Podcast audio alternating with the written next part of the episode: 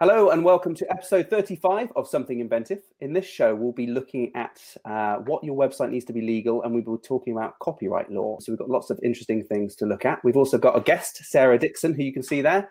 And we'll get to her in a minute. Just a little bit of follow up first. I forgot to mention on the last podcast episode with Jonathan Pollinger, but I met up with Carl, Dean, and Steve from the Mac and Forth podcast in London at the Craft Beer Rising Festival, which was oh, back in Feb 23rd now. And it was great. I've not been to a proper beer festival before, and it was uh, awesome. I, I really liked it. I was introduced to a gingerbread milk stout uh, by Steve, which I really, really liked, and Elvis juice. I think Dean uh, introduced me to that. Both absolutely lovely, lovely, lovely beers. Uh, I'm not a particularly beer fanatic, but uh, it was really nice. Had a great day. Really nice to meet up with those uh, those guys. And you can go and check out our podcast. It's the uh, Mac and Forth podcast. You can find that on all the good players. But it was particularly nice as well because I used to live in London in Spitalfields, and this was all held at the Truman Brewery, which is down along Brick Lane. So it's really nice to go back there, go to the 24 hour bagel shop, to relive my youth. Um, anyway, on to our guest, uh, Sarah Dixon. She's from the Contract Store and uh, Spider Creative. Sarah, just introduce yourself. Tell us a little bit about what you do. So, Spider Creative is uh, I basically help people with their digital communication strategies. That covers a lot of ground. I started as building websites for people a long time ago, and it has evolved into supporting people to get online, use social media effectively, find out if they should be on podcasts.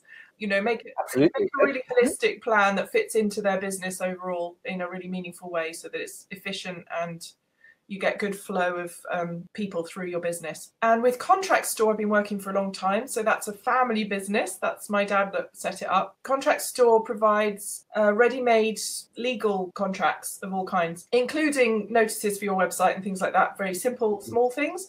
Um, up to kind of agency agreements to appoint people in China to manufacture for you, and all kinds of different agreements that you can use ready to go. The idea is you download, you tweak them, and you might take them to a lawyer just to to finish them off, but you save a lot of the legal expense by having something that's 80 to 90% there. Yeah, it's a really nice idea. I mean, you're just down the road from us in Stroudway. And I think, how do we meet? Meeting over, I think, a client of yours at the time. We got in touch and talked about Contract Store, which is a great really good idea. For us, we're often looking for, or our clients are needing stuff yeah. their website, which is partly what we're going to talk about today. And sometimes going to solicitor, I think if the case is a little odd, your terms need are very specific or different mm-hmm. from anyone else, then yeah, sure, you need a specialist to look at that. But I think that's in a lot of cases, you can just use something that's uh, pre-written. It's a great way to educate yourself as well to understand what you might want to think about if you are going into a new deal. Yeah, that's true. Actually, yeah, very so good point. Nice educational educational process there are lots of things that when we're building a website, I'm sure you, you're the same. There are lots of things that need to be in place on a website. Now, I'm I'm aware of a few of them, like making sure the, the legal name needs to be on the website somewhere. That maybe you've got some kind of terms and conditions. Certainly with GDPR, that changed things a little bit. But I'm a little woolly as to exactly what should be on there. So I'm hoping you can shed light on this. So there are different regulations that cover this, and that's why it gets messy and woolly and confusing. On the Contract Store website, the document called Website and Email Legal Notices, that kind of summarizes it. And each document comes with a lot of explanatory notes. So you'll find a lot of information if you scroll down the product. Okay, so let's go and have a look at that. I'll, I'll find that on my screen. So we can have a look at that. And basically, like you've just mentioned, you do have to put your company name, where it's registered, and this covers sole traders as well as um, like limited companies, a registered office address. So you mm-hmm. have to have some kind of physical address, some kind of email contact so that people can contact you, mm-hmm. and uh, basically who you are. excuse me. And so if you're a charity or or a CIC or anything like that, you still need to put those pieces of uh, information up publicly so that people can recognize who you are.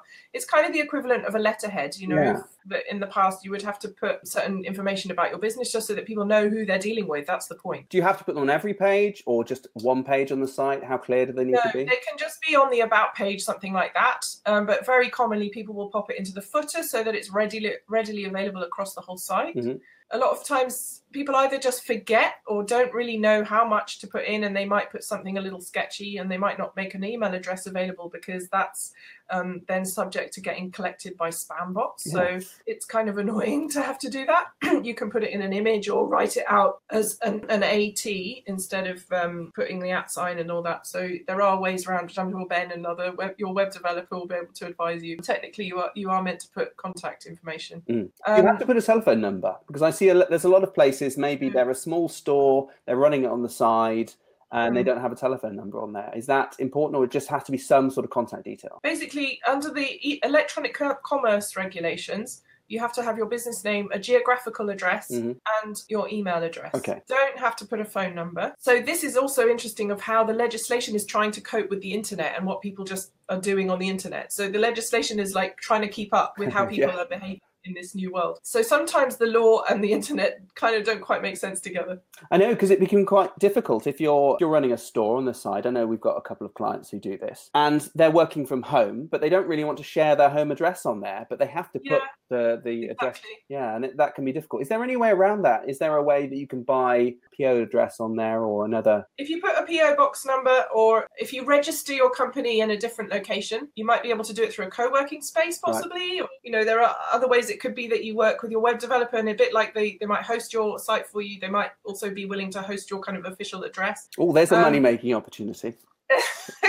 well, I think possibly, and and you know, there are, we need to be a little maybe imaginative, but basically the point is that the the public need to be able to see where you are, who who you are. Yeah. So if you are at home, you could put, possibly put like the street name, but you don't put the full. Mm, I'm not sure. I mean, that is a really tricky one actually. Make sure that you're complying to the point of having a, a specific address. You are going to have to get registered with some kind of official post postal location. But I do get the unease with putting some of that stuff out there. Like I Mm. said with the email as well. It's that's probably the reason a lot of people don't do it automatically, even even if they know they're meant to, and a lot of people don't even know that. So um, obviously, once you start trading online, then all this stuff really does have to get quite serious, and you must do it. Yeah. So as an example, there. Um, let, well, let's take two two examples, and we'll work work work through them. So we've got just a regular business. They've got these basic details on their website. What about Yeah. terms and conditions? Is that something that people need to have on their website? Their terms of trade? It depends on the business. So if you're trading online and selling from your website, yes, you must put uh, quite a lot of information about how you're going to give refunds, you know, what are the delivery times and prices and all this kind of stuff. But if you are not trading directly from your website, you can deal with your terms and conditions more privately by email. So after somebody's got in touch with you and you end, you're entering into that agreement with them, you can you can do it offline Okay. it could be just useful to do that so that people can check that out before they start in a relationship with you and they've got a clarity around that. It also saves a bit of time, like you can just send them the link to your Yeah, website exactly. I- conditions instead of having to bespoke like send a custom email each time. So it's kind of yeah, you don't have to put them up unless you are trading from your site. Now, with privacy, that's slightly different. So, anything where you're collecting user data, um, such as forms or cookies, I mean, that is much more strict now with GDPR. What do we have to put in? What do we have to make sure we're doing there? Well, the first step actually is to do a kind of audit of what data you're collecting. And when you collect data about people, and this is this is referring specifically to personally identifiable data, so Mm. people's names, addresses, email, and phone, and it could expand into healthcare and all sorts of other scenarios, but it identifies that person in some way. Then you need to basically justify why you're collecting it, where you're storing it, how well you're looking after it, and how can you cope with it if somebody says they want to be deleted off your systems. So those are the responsibilities you have if you start storing information about people. Mhm. And this is good for the individual because it means we can now ask Facebook to completely erase all our data, which we couldn't do before. And you would you would think that they would do that as well, although there's been a lot of um, No. controversy that they haven't been doing that. it's very tricky because they store the information, they remove it publicly, but they don't necessarily delete it off their actual computers. Yeah. And then you've got with larger companies, you know, many layers of backup going on. Yeah. So if you've Yeah, got true. several layers of backup, you have to factor that into your data handling. You might think I've deleted it from the front layer, but the backup from three months ago is still storing it. Yeah, that's true. We've we've got a couple of clients have- um, with with uh, maybe an e-commerce website. Well, uh, let's say they've got a daily backup that that rolls over 30 days. So Mm. um, you're going to have to wait for 30 days for that personal detail to, to roll out. they do allow some time for you to deal with the data. So Yeah. you can say in your policy, like w- within 30 days or 60 days, we will make sure it's deleted. So you don't have to do it instantly, but you do have to be able to identify where that data is and make sure it can be deleted or changed or moved to another provider. Yeah.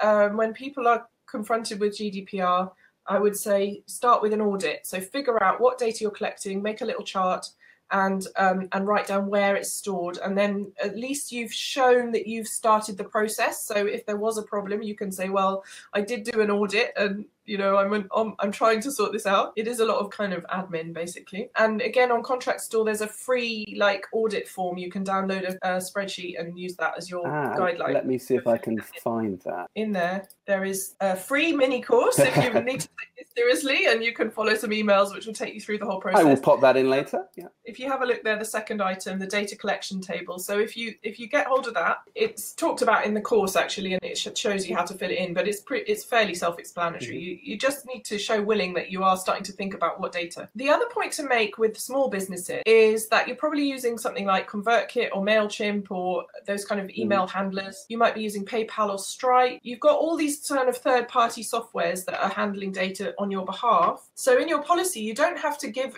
detailed explanations of what MailChimp is doing with their email address. You just say, I'm using MailChimp.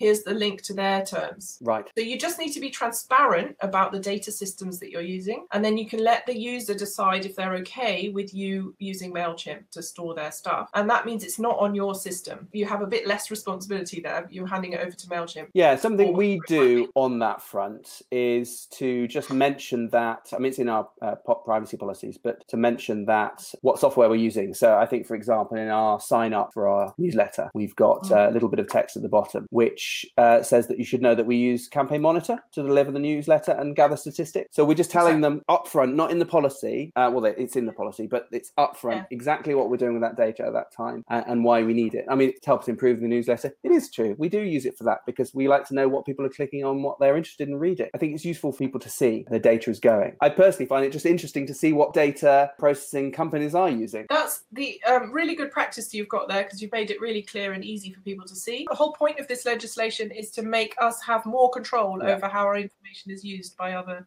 people, particularly commercial companies. Yeah, that's exactly it. It's actually a kind of, it is a bit of a chore, but it's also got an upside, which is that we have a little more consciousness about what we're getting involved in when we go on the internet. Yeah, and I, I only think it's a chore in so much that, that it's uh, a change to our normal practice.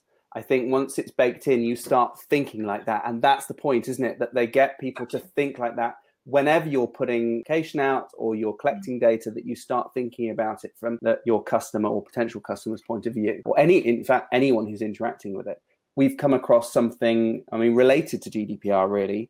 We across all our clients we implemented uh, a, new cookie policy which blocked google analytics by default. So if they visited the site for the first time it would block google analytics. Mhm. so so that's a, a first page visit would not be tracked. If they then viewed the page uh, viewed a second page or continue to to scroll the page then it would pa- passively uh, agree to that cookie policy which is allowed uh, in in the ico uh, especially for something that isn't tracking them personally with uh, personal identifiable information. Exactly. If it's not personally identifiable, then it's fine. It's not GDPR. Yes. However, we came across uh, an odd issue, which I didn't realize until later. As we started looking at our, our clients' statistics, we noticed a lot of direct traffic. Direct traffic was really high, higher than organic. And I thought that's that's just odd. Looking into it, and it makes sense now. What's happening is you're getting visits coming in, and if they're new visits, they come to the site and all cookies are blocked Yeah. until it refreshes and then it, all referral data has been abandoned and it's refreshing on that page it looks like they've just come to your page directly. And it's like oh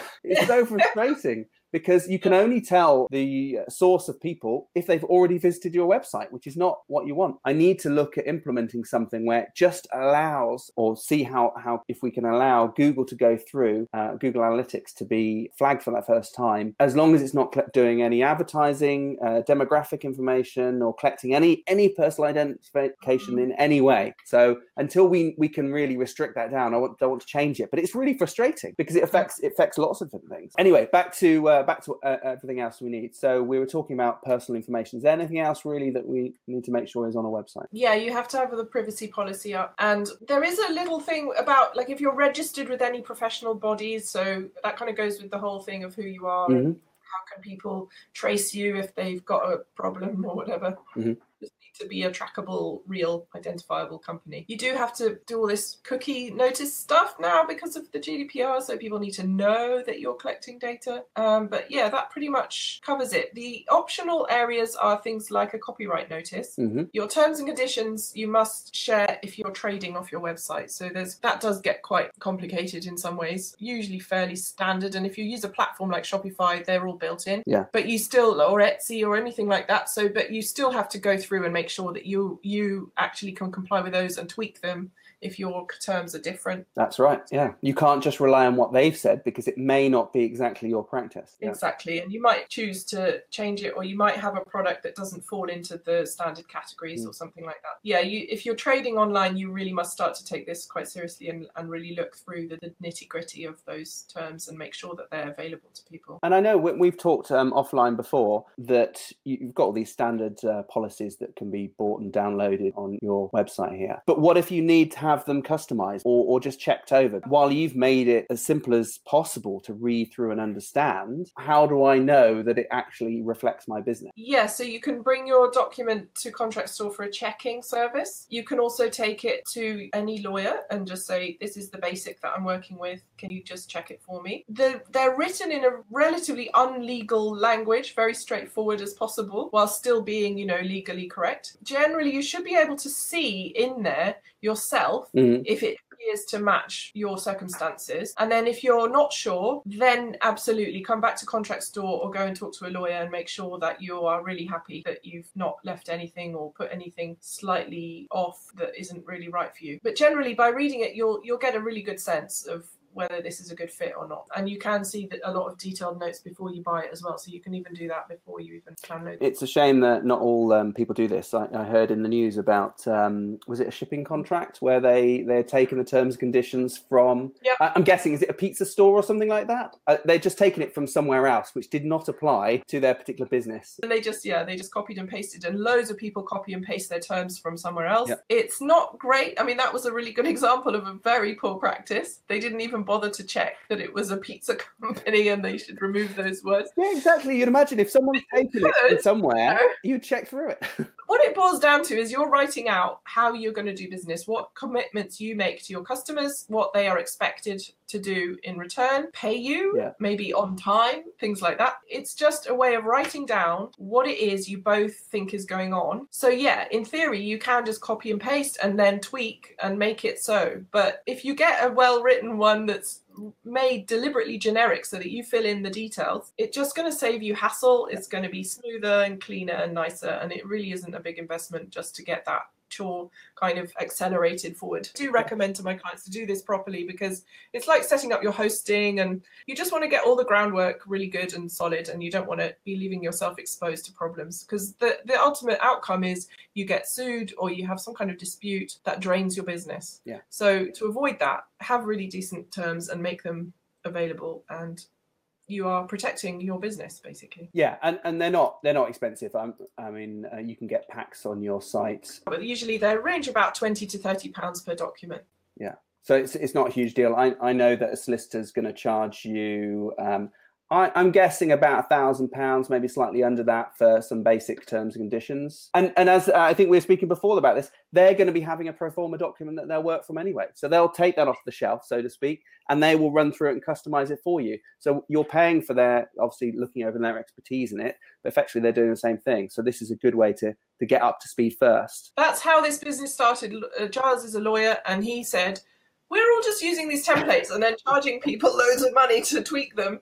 Why don't we just put the templates out, and then you just pay for the tweaking part if you need it. Yeah. You may not need it. Okay, so let's move over to the sponsor, which is Inventive People. Um, so most business owners just need a little help getting stuff done in their business, such as bookkeeping, call answering, legal getting legal documents written, and, and of course, marketing. So, really, you want to focus on what makes you money uh, and what you enjoy. So, we've launched a service called Inventive People just to do that very thing. It's an awesome collective of creative, technical, and marketing people ready to help you with the most common marketing and promotional tasks. We're also speaking with um, Sarah, see if we can integrate some of the legal documents in there as well, but that'll be coming soon. If you need a blog article written, a website updated, some new staff photos, a case study video, then go to inventivepeople.co.uk and you can get that done. So we'll take an example here under web design. So if we just click on that, we can see we've got various different options. And actually, if we've got a hacked site then we can go straight into this. We can buy that um, online straight away. And we know our website isn't complex, so we can add that to the cart, buy it, and then we'll get in touch to get that sorted for you and clean up your website. But there's lots of other things on here from content writing through to video production as well. And very simple, you can buy those tasks. If um, you're listening to this podcast, and I know you are because you're listening right now, then you get 20% off your first order with discount code Inventive Podcast. All you need to do is just add that into checkout at the end and you'll get it straight away. No problem at all. So I'm just going to do that to show you.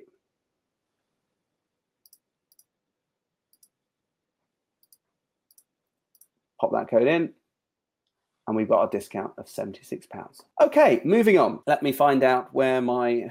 Okay, moving on. Let's get to um, another topic I want to touch on, which is related to um, legal, what your website needs to be legal, is copyright law, specifically for media. Now, I know, Sarah, you're not an expert in this, but I wanted to touch upon it. So, because I know a, a lot of our clients, and you probably have this too with your marketing clients, is that there's a lot of media involved, a lot of images, music, and video that people want to include or mash together in various different forms. And I know a couple of our clients who've sort of solicited this material on their own got into hot water over some of this. I know recently a client was contacted by HMRC asking them to take down an image that was used in one of their blog posts. It was just a HMRC logo. There was no legal action involved. It was just uh, uh, just a takedown notice, just to get rid of it. And there would have been legal action had that continued. I know that image libraries like Getty have got in contact with a client, sent through a nice letter saying you owe us £600 for the use of this little tiny image that's on your website. And I think if you leave that, they come they'll come back with a discount or an offer for that image if you get in touch with them. But if you leave it, they will just run that through their legal process. And I'd imagine it's all it's all very standard tick box exercise for them. But there's no need to get into hot water over that. You know, either you should look to make sure you purchase the image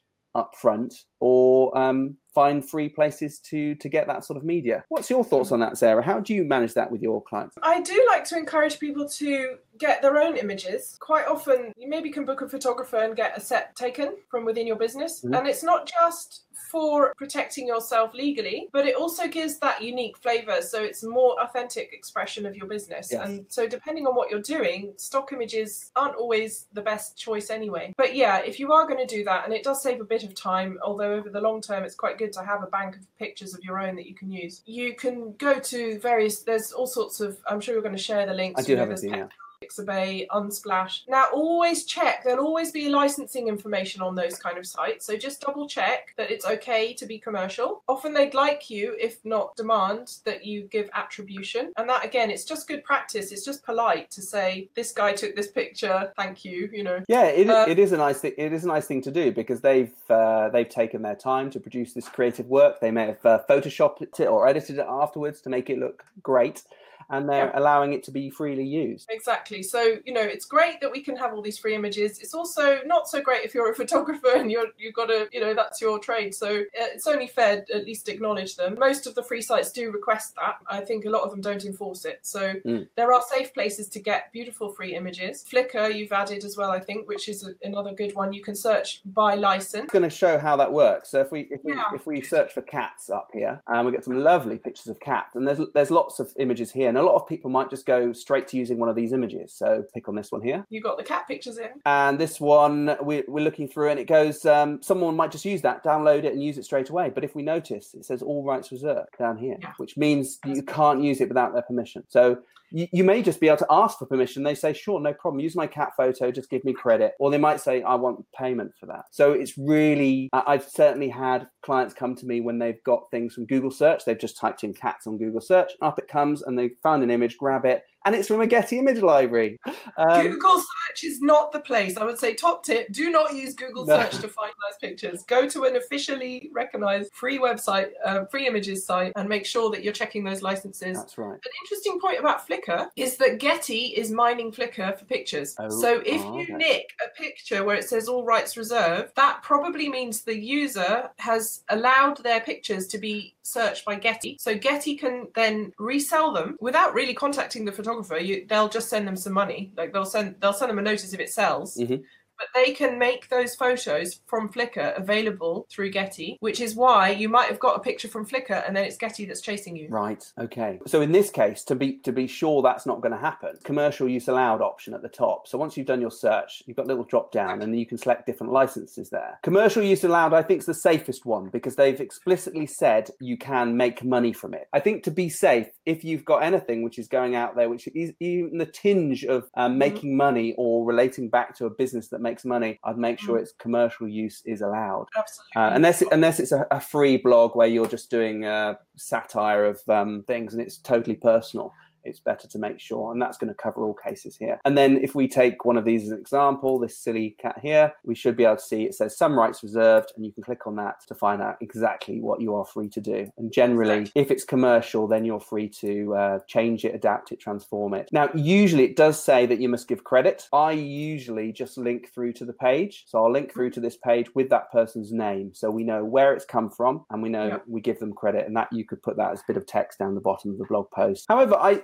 i, know that unless you're searching for something broad like cats i mean flickr's going to really narrow down the amount of images you can uh, have on commercial use. So i've started using if we're not um, getting them taken uh, through inventive people or we've got another image library which i'll show in a minute but the plexels and what are they called? Pexels and pixabay are two great sites that have a lot of um, free to use images on. So i was just going to run through another example with cats here. This is on pexels.com and so this again free use. You can download different sizes. Sometimes they require you to log in but you can check what your requirements are um, where is it? Free to use. So if we click on that it's going to give you what the requirements are. So it's free to use for commercial purposes which is important. It also says on here and these are two where i've started to notice they don't require credit which is interesting. Usually if it's Yeah. free they say please please give us a link or credit. This doesn't require credit at all which is interesting. Yeah. um, i always do give them credit because i think it's fair. I don't see any reason why we shouldn't do that. Um, certainly if i if, if it's possible to do that. So this, this is really good. And there's there's tons of lovely images on here. Again if you start looking for specific things it's going to narrow down a lot. General images. The other one's pixabay. Pretty much the same same sort of setup here. Just search for birds. No attribution required. Pretty much the same licenses as pexels. I also want to share another um, image library that we use that tons of others. I mean you've got shutterstock you've got istock photo was it 123 rf is another one. There are ones you can just pay small amounts of money as opposed to the really big budget images as libraries as well. There's also this one I came across recently called Elements from Envato. Now Envato do lots of different stuff. They hmm. they'll do WordPress themes, WordPress plugins, got Audio Jungle, which has a lot of audio um, samples and music. And they're basically with Envato Elements, they're kind of combining that all together in one searchable library. So um, with this, you actually pay a monthly fee. Let me find out how much it is. So you can pay £12.50 and you can get access to all of the different items available on here, like stock video, uh, music, graphics, like illustrations, templates, and Mhm. so on. But I use it a lot for video, um, sorry, audio and photos. They've got a Mhm. pretty good selection on here. It's not bad. There's one difference on here that you have to abide by. In that, if we if we're using them as a creative, and you probably have the same thing, Sarah. If we're using them, we can use them and mix them into the work for the client, but the client can't then reuse that photo how they wish. So Hmm. we have to give them effectively our license to use it for that particular purpose. Right. So uh, we we could put it onto their website for them, and then they can use that freely forever for as long as they like. We can put it into a podcast recording or video for them, and they can use that forever. What they can't strictly do, although I don't know how how it be monitored, is then use that in lots of different forms um, after they've stopped working with us. So their license effectively is revoked from that point in new materials. So I I, I guess the issue there is just making sure that um, from that company's point of view, because they're responsible for that copyright um, infringement, if they use the, this uh, picture this uh, little golden retriever puppy in material on a new website that we didn't design for them and so our mm. license isn't passing through to them they've got to right. protect themselves effectively because they're responsible for that i guess generally it's not going to be an issue but it is something to for, for your client to know that they either need to sign up to envato elements themselves if they don't use you anymore or they need to make sure that they're not reusing that in lots of different places you know it's a small issue i think but it is important that sounds like more like a standard image library where you get you buy the image for a particular use and you pay more if you want a wider use and it's also dependent on audience size and things. Again it's a bit more traditional. So i think the internet is maturing a little bit and we've got a way of coping with the free image side of things. Mm. and um, we've also got this new law coming in from the eu oh is this the article 13 one? Yeah so that so it's it's about how you know when the internet started everyone just chucks all their stuff online and everyone's grabbing everything and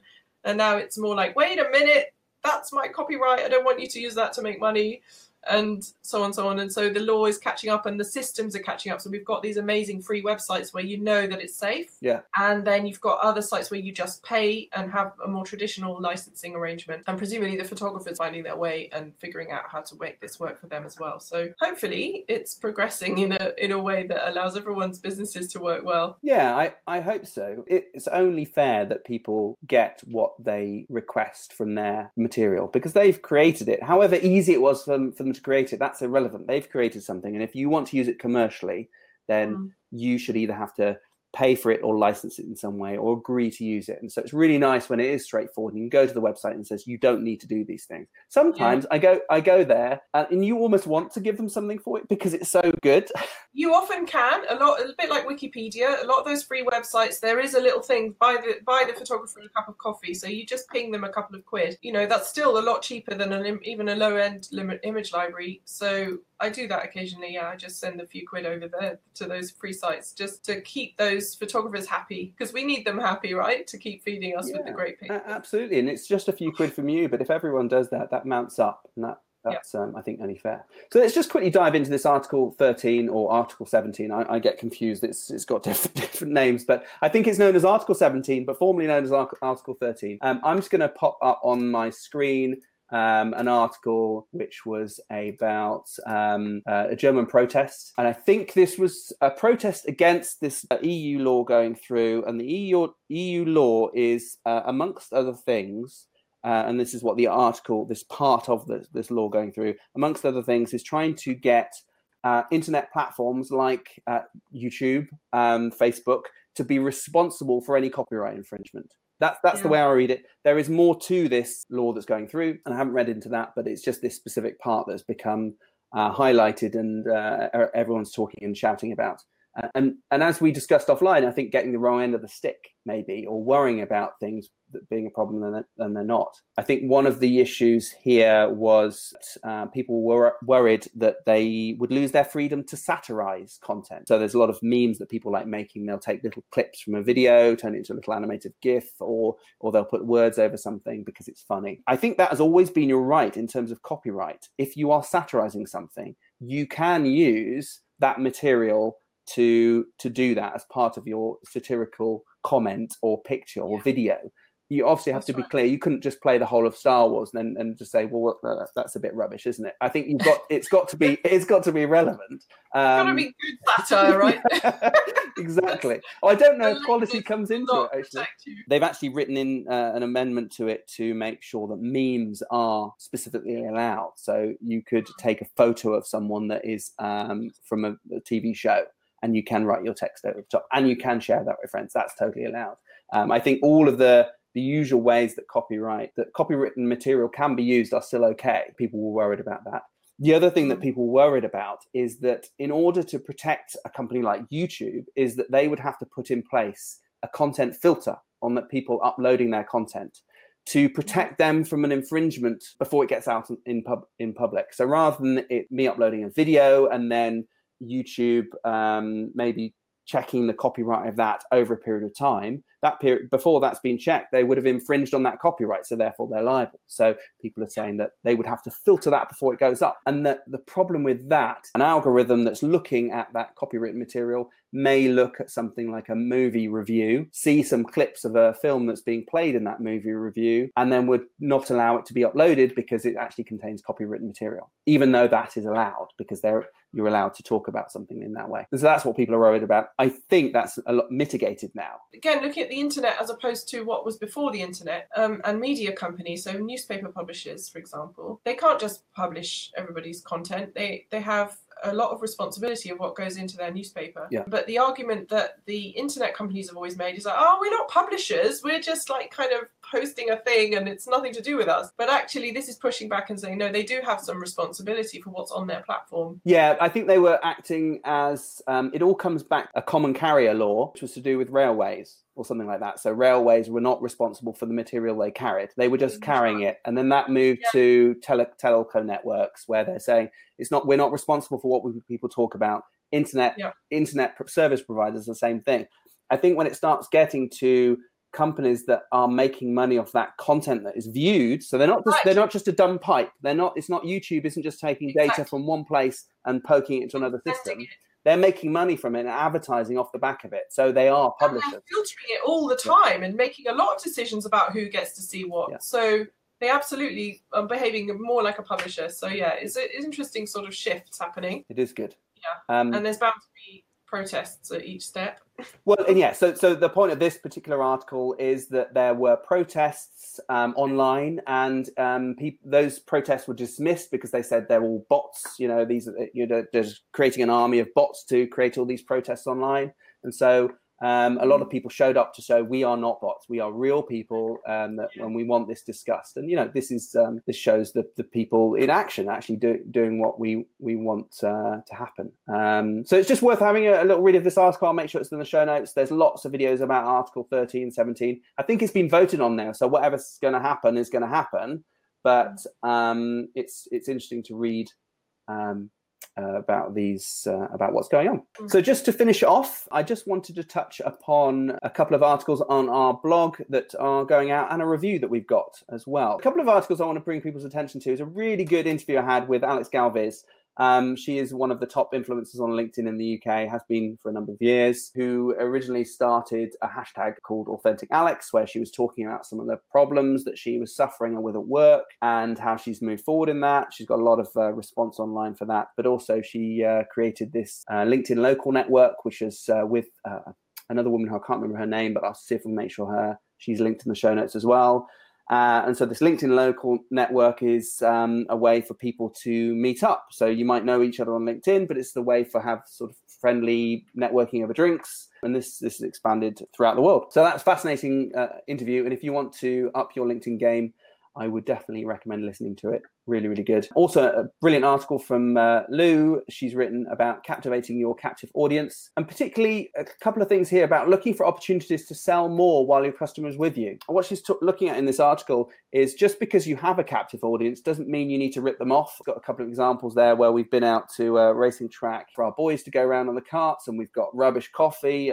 No bacon sandwich there. I mean, there's there's a real opportunity to to, to take more money from us which we willingly give them if the quality's uh, right, but also to make our time better, to make our experience better. So that's a really good article. I recommend everyone have a look at. And also, we got a lovely review on um, on iTunes from John R. And he says, "Great podcast. Uh, I worked with a customer of Al and Ben's for years. Uh, their podcast is great, and they've taught me a lot. Great fun. It's packed with great content and tips from the guys who know their stuff. Hopefully, a lot of the time, or at least we discuss things.